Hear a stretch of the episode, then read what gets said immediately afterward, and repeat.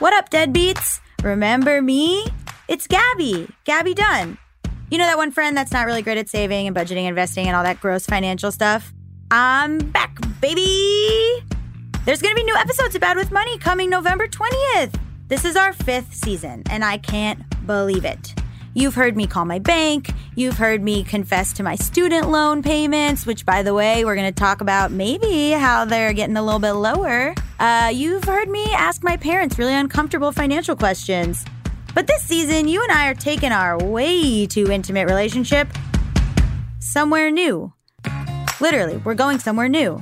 All season, we're looking at our money, like really staring at it, and then exploring what it means in places all around the world. I've gotten a lot of comments from you guys about how the show's very US centric, so we wanted to go international. Hi, Gaby. Uh, it's Ola, and I'm from Poland. Hi, my name is Lou, and I'm from Sweden. Hello, uh, my name is Karina.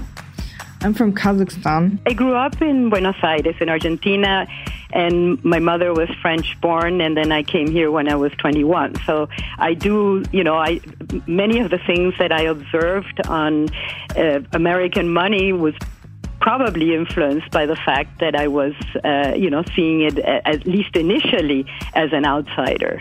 And you see things differently. I think my impression of the American dream has come from TV, movies, uh, music. Just even, I was thinking quite uh, vividly of Home Alone, where like the dream is like the Trump style, loads of presents, or from like something like MTV Cribs, where it's like really like lusted after to have this like massive home and like look at my five fridges.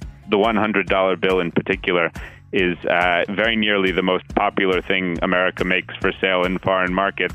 Uh, and Really? everyone thinks of the dollar. Yeah, yeah, isn't that amazing? Why? People love American money. They trust it. They know that it will retain its value.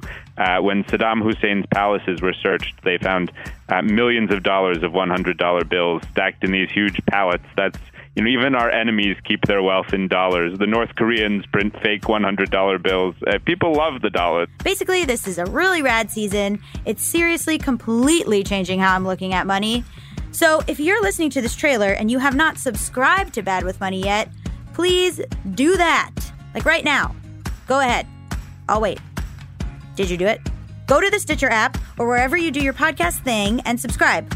Please. I know you don't want to have to search for these episodes later, okay? Just go ahead and subscribe because you were asking for it and season five is on its way. So I will see you soon, deadbeats.